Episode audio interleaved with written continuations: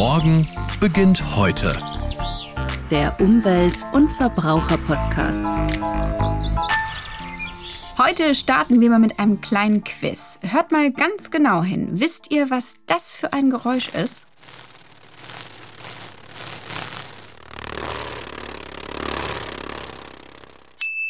Das Flügelschlagen einer Libelle. Ich habe noch eins für euch. Das ist vielleicht ein bisschen einfacher. Was ist das?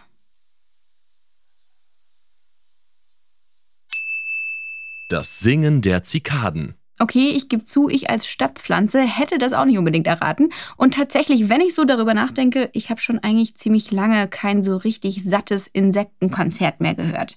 Ich bin in Nürnberg groß geworden, da gibt's viel Grün drumrum. Und ich erinnere mich, wenn ich als Kind mit meinen Eltern draußen unterwegs war, da brummte und summte und zirpte es immer ganz ordentlich. Das höre ich so jetzt nicht mehr, seit ich in der Stadt wohne. Und tatsächlich ist das auch dort weniger geworden, wo es grün ist. Das belegen zahlreiche wissenschaftliche Untersuchungen, unter anderem die Krefelder Studie, die 2017 veröffentlicht wurde. Was da drin steht, ist ziemlich erschreckend. Zwischen 1989 und 2016 ist die Fluginsektenbiomasse in Deutschland um 76 Prozent zurückgegangen. 76 Prozent weniger Fluginsekten. Das ist eine irre Zahl. Und der gehen wir heute auf den Grund. Wir wollen uns anschauen, was sind die Ursachen des Insektensterbens, was sind die Folgen und vor allem, was können wir in Bayern dagegen tun.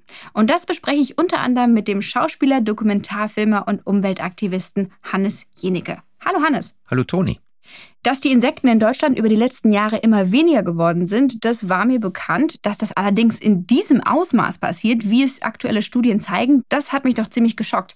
Wie viele Insekten gibt es denn überhaupt? Also weltweit gibt es, man weiß es gar nicht genau, weil jedes Jahr noch neue Insektenarten entdeckt werden, aber man schätzt, es gibt irgendwo zwischen ein und zwei Millionen Insektenarten, also global. In Deutschland sind es irgendwo zwischen 20 und 40.000. Und das Hauptproblem sind viel zu viele Pestizide auf dem Markt, das heißt Insektenvernichtungsmittel. Die werden natürlich hauptsächlich in der Agrarindustrie eingesetzt, aber leider auch von Hobbygärtnern. Also jeder, der halt mal irgendwie versucht, sein Gemüsebeet zu schützen vor Schnecken oder Insektenbefall, der greift natürlich gern zu einer chemischen Keule. Und das ist das große Problem, dass wir die einfach alle faktisch vernichten durch Insektizide. Ist das der Hauptgrund für den Rückgang der Insekten oder gibt es da noch andere? Es gibt ganz viele Gründe. Also das ist ja eine Kettenreaktion. Also das heißt ja, der Frühling in Deutschland ist stumm geworden, weil wir keinen Vögelgezwitscher mehr hören. Das wiederum ist eine Folge des Insektensterbens. Also sobald du ein Element rausnimmst, keiner von uns mag Mücken. Ganz ehrlich, wenn ich in meinem Schlafzimmer eine Mücke habe, dann erschlage ich die auch. Hat aber sofort natürlich eine Kettenreaktion hinter sich, weil Schwalben zum Beispiel ernähren sich fast ausschließlich von Mücken. Mauersegler fressen hauptsächlich Mücken. Das heißt, wenn wir Mücken vernichten, egal ob per Autoscheibe, per Insektizid oder durch Kopfkissen, Schlacht, nimmst du quasi einer ganzen Reihe von Vogelarten schon ihr Futter weg. Und Vögel brauchen gerade im Frühjahr unheimlich viel Proteine und die kriegen sie über Insektenverzehr. Also das ist immer, sobald wir da eingreifen, egal ob es auf dem Acker ist oder bei uns auf dem Gemüsebeet oder bei uns im Schlafzimmer, jeder Eingriff hat natürlich Folgen. Und das haben wir bei Insekten einfach jahrzehntelang völlig unterschätzt. Und jetzt gerade was Bienen betrifft, ohne Bienen haben wir irgendwann kein Obst, keine Blumenbesteuerung mehr. Das heißt, wir müssen einfach viel bewusster selbst mit Tierchen umgehen, die wir nicht hübsch finden, die nicht kuschelig sind, aber die haben alle eine unglaublich wichtige biologische Funktion. Insofern brauchen wir auch einfach mehr Respekt vor egal welchem Tier wir begegnen. Ja, und vor allem, dass es weniger Insekten gibt, hat auch Folgen für unseren eigenen Teller. Also wir haben keinen Apfel auf dem Teller und keine Beeren und keine Kirschen und keine Birnen, wenn wir nicht Insekten als Bestäuber haben. Und es hat einen Grund, warum es sogar jetzt verboten ist, Wespen totzuschlagen. Die sind lästig, wenn man gestochen wird, tut weh, juckt, höllisch. Trotzdem auch diese Tiere haben eine ganz wichtige Funktion. Also es gibt ganz, ganz wenige Pflanzen, vor allem außerhalb von Gewässern, die ohne Insekten überhaupt überleben können. Also Algen können tatsächlich ohne Insekten irgendwie sich fortpflanzen, aber die leben im Meer. Fast alles, was wir an Pflanzen an Land haben, braucht Insekten, um sich fortzupflanzen und so weiter und so fort. Also diese Insekten haben eine wirklich elementare Bedeutung im Ökosystem. Den Menschen in Bayern ist es zum Glück durchaus bewusst, wie wichtig Artenvielfalt und der Erhalt ihrer natürlichen Lebensräume ist. Das haben sie 2019 beim Volksbegehren Artenvielfalt und Naturschönheit in Bayern rettet die Bienen ziemlich deutlich gemacht. Und seitdem hat sich nun auch schon einiges getan, oder Hannes? Also das war, glaube ich, für uns als kleine Bewohner und sogenannte Endverbraucher ein Riesenerfolg, weil die Politik hat ja alles getan, um dieses Volksbegehren zu verhindern und das ist Gott sei Dank nicht geglückt. Es haben Millionen von Menschen unterschrieben und das Tolle war, die Politik hat dann wirklich auch reagiert. Und es gibt jetzt Artenhilfsprogramme und es ist was passiert, was Düngeverordnung betrifft und also da passiert sicherlich zu wenig und oft auch ein bisschen zu spät, aber es passiert was. Insofern kann ich nur sagen, da ist Bayern im Moment echt ein Vorreiter. Ja, und was sich da ganz konkret tut, das schauen wir uns jetzt mal an. Es geht raus ins Grüne. Ich stehe jetzt hier an einem Bachlauf ganz in der Nähe des Windach-Speichers. Und bei mir ist Dr. Katrin Schachtel. Sie ist Expertin für Insekten am Bayerischen Artenschutzzentrum. Was macht man als solche? Also ich persönlich bin jetzt gerade damit beschäftigt, dass wir hier in Bayern ein flächendeckendes Monitoring aufbauen in Verbindung mit dem Bundesamt für Naturschutz, die das Ganze für Deutschland planen, weil wir einfach jetzt gerade auch durch das Volksbegehren nur mehr einen Anstoß haben im Artenschutz. Also viele Maßnahmen, die jetzt ähm, angewandt werden sollen, um die Insekten zu schützen. Und das muss man natürlich auch immer irgendwie evaluieren und mit begleiten, ob diese Maßnahmen, die wir jetzt alle so planen und umsetzen, in Gemeinschaft mit ganz vielen Akteuren, den Kommunen, den Landwirten, anderen Naturschutzbehörden und Verbänden, dass wir diese Maßnahmen dann auch wirklich äh, evaluieren und schauen, ob die auch wirklich was bringen für unsere Insekten. Und wie sieht es gerade aus? Also wir starten eben das Monitoring erst. Also wir werden dann erst in ein paar Jahren Bestandstrends ablesen können. Aber derzeit basiert unser Wissen vor allem auf den roten Listen, die wir schon in Bayern seit längerem fortschreiben und auch in ganz Deutschland, die aber eben nicht flächendeckend für ganz Bayern gelten, sondern oft nur dann die bedrohten Arten mit einbeziehen. Das heißt, die roten Listen sind sowas wie eine Bestandsaufnahme von den hier lebenden Insekten. Genau, und der Einschätzung, wie die Insekten gefährdet sind. Katrin, du nimmst mich ja heute mit in die spannende Welt der Insekten. Ich hätte jetzt aber erwartet, dass wir uns auf einer blühenden Wiese treffen. Warum stehen wir jetzt hier an einem Bach? Wir stehen jetzt heute hier am Bach, weil das wird ganz oft vergessen, aber auch in unseren Gewässern gibt es eigentlich viele Insekten. Also gerade so Libellen, Köcherfliegen oder Eintagsfliegen, die verbringen die größte Zeit ihres Lebens als Larve im Gewässer. Zum Beispiel das Insekt des Jahres ist dieses Jahr die dänische Eintagsfliege. Und die verbringt als Larve circa zwei Jahre im Gewässer und lebt dann als erwachsenes Tier nur so drei bis vier Tage. Also das Larvenstadium oder das Jungtier eines Insekts nimmt da ganz beträchtliche Zeit des Lebens einer Art in Anspruch. Und die dänische Eintagsfliege lebt drei bis vier Tage hier. Das ist ja interessant. Warum lebt sie nicht in Dänemark und warum, warum so lange? Also die dänische, das heißt jetzt nicht unbedingt, dass die nur in Dänemark vorkommt. Die wurde mal von einem Wissenschaftler bestimmt, der die vielleicht das erste Mal in Dänemark gefunden hat. Und die drei bis vier Tage, die nutzt die Fliege, um sich fortzupflanzen. Also das ist so ihre Hauptaufgabe als erwachsenes Tier, sich fortzupflanzen und die nächste Generation quasi zu starten. Ja, dann gibt es ja wohl Eintagsfliegen, die ein bisschen länger leben. Steht ja keiner mit der Stoppuhr daneben. Aber sag mal, du hast hier ein paar Sachen dabei, habe ich gesehen. Genau, ich habe jetzt hier ein ganz einfaches Haushaltssieb dabei und eine Schale. Und mein Vorschlag wäre, dass ich jetzt damit mal rein in den Bach steige und ein bisschen das Sediment durchsiebe, weil so kann man ganz leicht nochmal eben diese Larven, von denen ich erzählt habe, diese Jungtiere der Insekten auch aufspüren. Also man muss sagen, wir haben es hier sehr idyllisch getroffen. Wir stehen hier inmitten von grünen Landschaften an einem kleinen Bachlauf. Und wenn man hier schon an den Bäumen vorbeigeht, hört man es summen. Genau. Jetzt hier rechts vor uns sehen wir zum Beispiel eine Weide. Da können wir jetzt vielleicht auch mal kurz hinhorchen. Die ist oft sehr gut besucht von diversen Bienen, die jetzt das Pollenangebot nutzen, um Nahrung zu sammeln. Das sind jetzt aus der Nähe betrachtet doch recht viele Bienen. Das ist ja besonders gut, ne? weil eigentlich haben wir ein ziemliches Problem mit dem Rückgang. Genau, wir haben ja einen großen Rückgang bei den Insekten, der jetzt beobachtet wurde und gerade durch die Krefeld-Studie auch wissenschaftlich belegt wurde. Und gerade diese Studie ist jetzt auch wie dieser Weckrufnummer in der Bevölkerung angekommen. Seitdem tut sich mehr im Artenschutz. Also es gibt natürlich schon lange Natur- und Artenschutz bei uns in Bayern. Aber gerade diese Studie hat dazu beigetragen, dass auch also das Problem auch in der Bevölkerung jetzt so langsam ankommt. Ja, und das ist eben auch wichtig, dass wir jetzt nicht nur an einem Ort die Insekten äh, erhalten und beschützen, sondern wir müssen eben ein Netz schaffen, also dass die Insekten auch die Möglichkeit haben, sich auszutauschen. Das heißt, das ist bei Insekten wie bei uns Menschen. Die wollen sich auch gerne austauschen und auf dem Marktplatz ein bisschen gemeinsam Zeit verbringen. Genau, also gerade für die Fortpflanzung und für den Erhalt der Art ist es wichtig, dass sie sich eben fortpflanzen können. Und wenn in ihrem Lebensraum zum Beispiel nicht genügend Artgenossen vorhanden sind, sind sie darauf angewiesen, dass sie in andere Lebensräume umziehen können quasi, um sich dann einen Partner zu suchen. Und dafür ist es ganz wichtig, dass wir einen Verbund schaffen von Lebensräumen.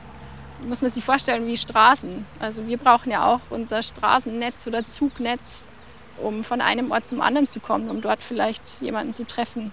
Und wie sähe so eine Insektenstraße aus? Also wenn man eben so Streifen von vielen kleinen ähm, Lebensräumen erhält, die in einem Verbund stehen, wie zum Beispiel auch Säume und Hecken, die einfach über ganz Bayern verteilt sind. Und da sind wir jetzt eben gerade in Bayern dran, so ein Verbundkonzept zu entwickeln und umzusetzen, weil wir eben das Ziel haben, bis 2030 unseren Biotopverbund von 9 Prozent der Fläche auf 15 Prozent zu erhöhen. Wir laufen jetzt gerade mal ein bisschen weiter am Bach entlang. Worauf achtest du, wenn du nach Insekten im Bach gucken möchtest? Also es gibt da jetzt nicht groß bevorzugte Stellen, aber diese Larven und also Jungtiere der Insekten, die leben in den Zwischenräumen des Kiesbetts. Von daher würde ich jetzt einfach mal Stelle aufsuchen, wo man leicht reinsteigen kann und man den Kies auch sieht. Es gibt ja auch eine Regel, damit dieser Kies auch erhalten bleibt, richtig? Das hat was damit zu tun, wie weit an den Bach ran gewirtschaftet werden darf, richtig?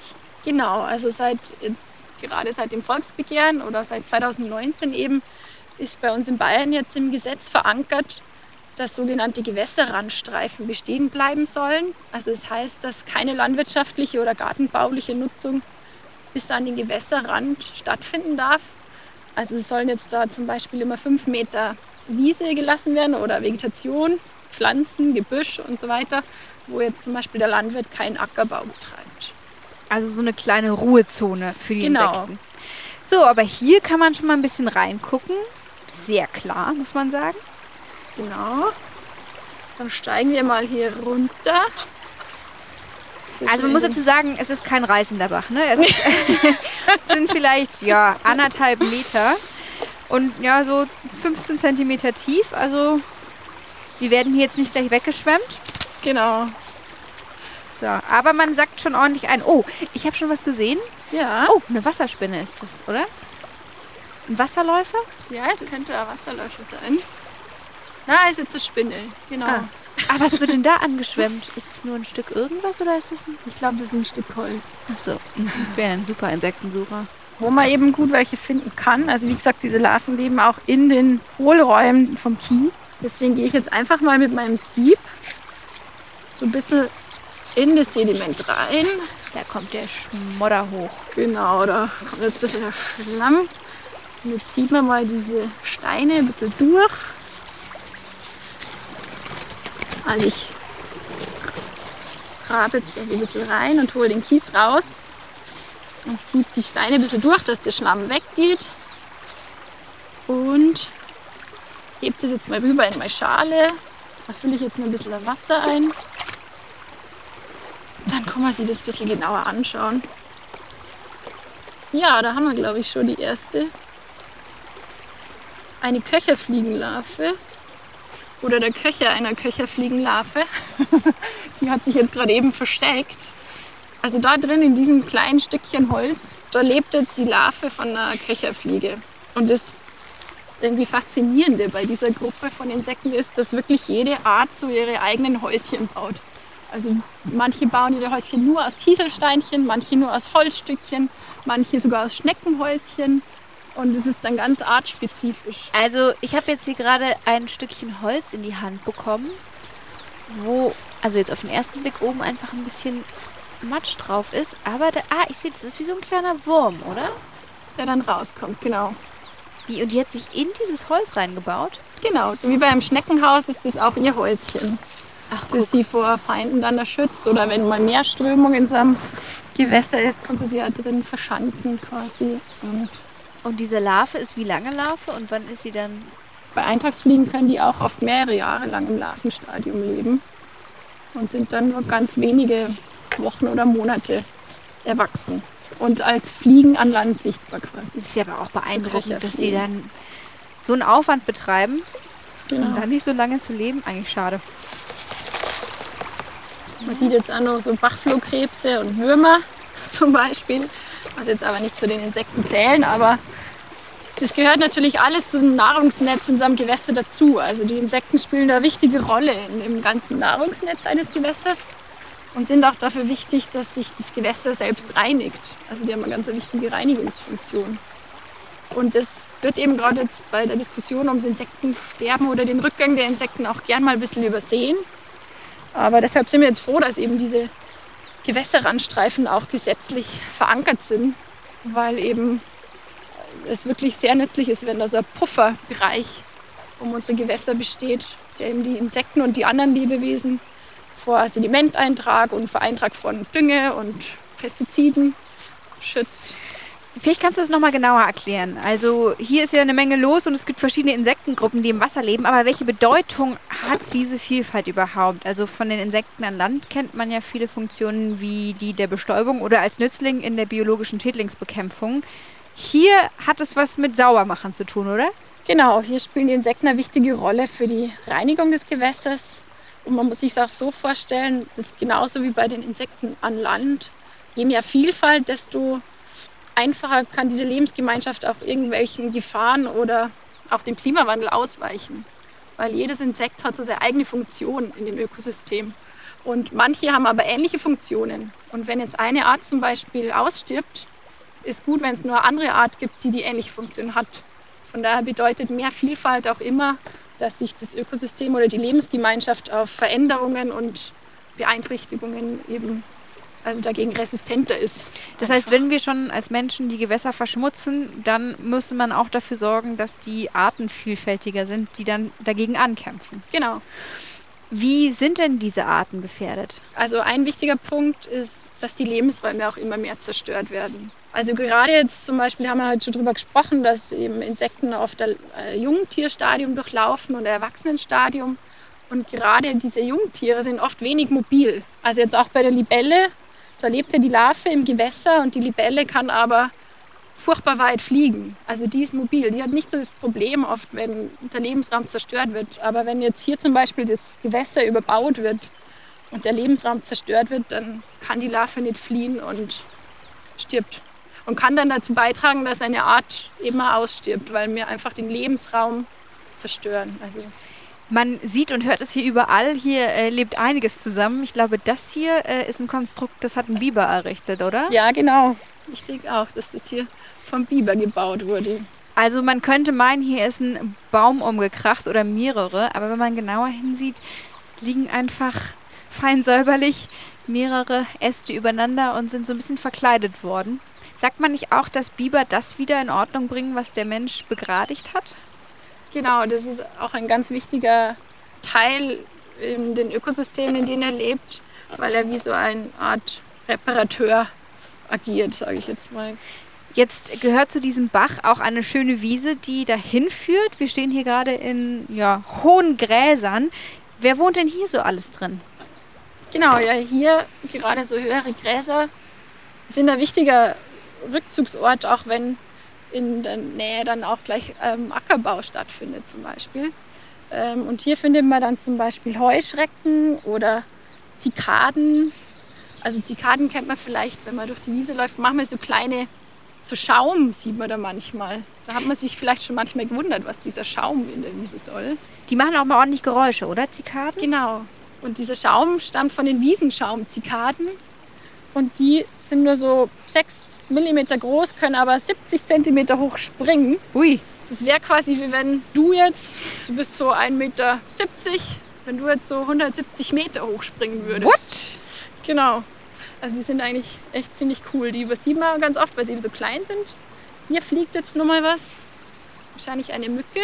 Libellen gibt es hier auch, oder? Genau. Also jetzt haben wir heute noch keine gesehen, aber Leider nein. Die sind eben eng an, an Gewässer gebunden. Oder es gibt da viele Libellen, die eben in Mooren ihr Zuhause haben. Aber darüber spricht sie, glaube ich, auch noch mal in einer anderen Folge. Das ist richtig. Wir laufen noch ein bisschen am Bach entlang. Sag mal, woran kann man eigentlich messen, dass Insekten so rückläufig sind? Also es gibt schon seit vielen Jahren ja, viele Projekte, wo eben Bestände von Insekten aufgenommen werden. Bei uns in Bayern zum Beispiel Naturschutzfachkartierung, die äh, landkreisbezogen Arten erfasst und verschiedene andere kleine Projekte. Welche Arten sind denn gerade besonders bedroht? Also besonders bedroht ist schwierig zu sagen, weil wir nicht von allen Arten auch die Infos vorliegen haben. Also besondere Gruppen wie die Tagfalter und Heuschrecken, die auch einfach zu erfassen sind. Über diese Gruppen weiß man besonders viel und deshalb haben wir jetzt auch erst kürzlich die roten Listen aktualisiert. Aber gerade bei den Zweiflüglern, also Fliegen und Mücken, da ist der Artenreichtum enorm groß und über die Ökologie dieser Arten weiß man oft nur relativ wenig. Also generell sind wahrscheinlich alle Insekten bedroht, aber über die man am besten Bescheid weiß, sind die, die man auch am einfachsten sieht. Also wie Tagfalter, Heuschrecken, Libellen zum Beispiel. Also kann man festhalten, wenn man weiterhin, so wie wir gerade, auf so einer artenreichen Wiese spazieren gehen möchte und sich einfach nur hinsetzen muss, um ja, kleine Insekten beobachten zu können, dann muss man einiges dafür tun. Was kann man denn zum Beispiel aktiv machen? Also im Kleinen, bei sich daheim, im Garten ist immer wichtig, dass man viele Lebensräume für die Insekten schafft. Also zum Beispiel kleine Trockenmauern oder Gebüsch und vielfältige Blumen in seinem Garten hat.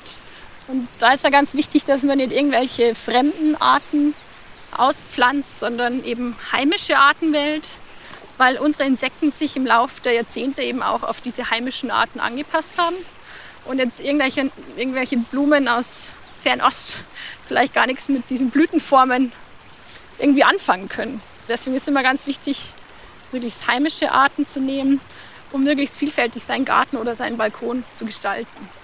Weil gerade viele Bienen, wie zum Beispiel die rostrote Mauerbiene oder diverse andere Wildbienen, die leben solitär im Vergleich zu unseren Honigbienen, die ja staatenbildend sind und vergraben sich auch gern im Boden, also in der Erde und in totem Holz. Deswegen ist es auch immer wichtig, möglichst so abgestorbenes Holz im Garten liegen zu lassen, um eben einen Lebensraum für die Wildbienen auch zu schaffen. Und viele andere Insekten natürlich. Also ich halte mal fest, so gut wie alles ist bedroht und man muss besonders darauf aufpassen, nicht, dass es irgendwann keine Heuschrecken, keine Bienen mehr gibt. Ja, dann macht die ganze Biene Maya gar keinen Sinn mehr. Genau. Und der will ich auch nicht. Ja, oder ganz einfach, wenn man wirklich einen Garten hat, dass man wirklich einfach mal einen Teil nicht mäht. Das ist jetzt besonders schwer für den anständigen deutschen genau. Gartenbesitzer, der gerne viel mäht, mal einfach nicht machen. Das ist auch eine gute Ausrede. Genau, also mein Papa macht es seit langem nicht mehr. Er freut sich, er hat weniger Arbeit und mich freut es wegen der Artenvielfalt. Genau. Ja, danke Katrin für den Einblick ins Insektenleben. Ich glaube, ich werde jetzt wieder ein bisschen bewusster das nächste Mal über Wiesen laufen. Eine Eidechse. Siehst du?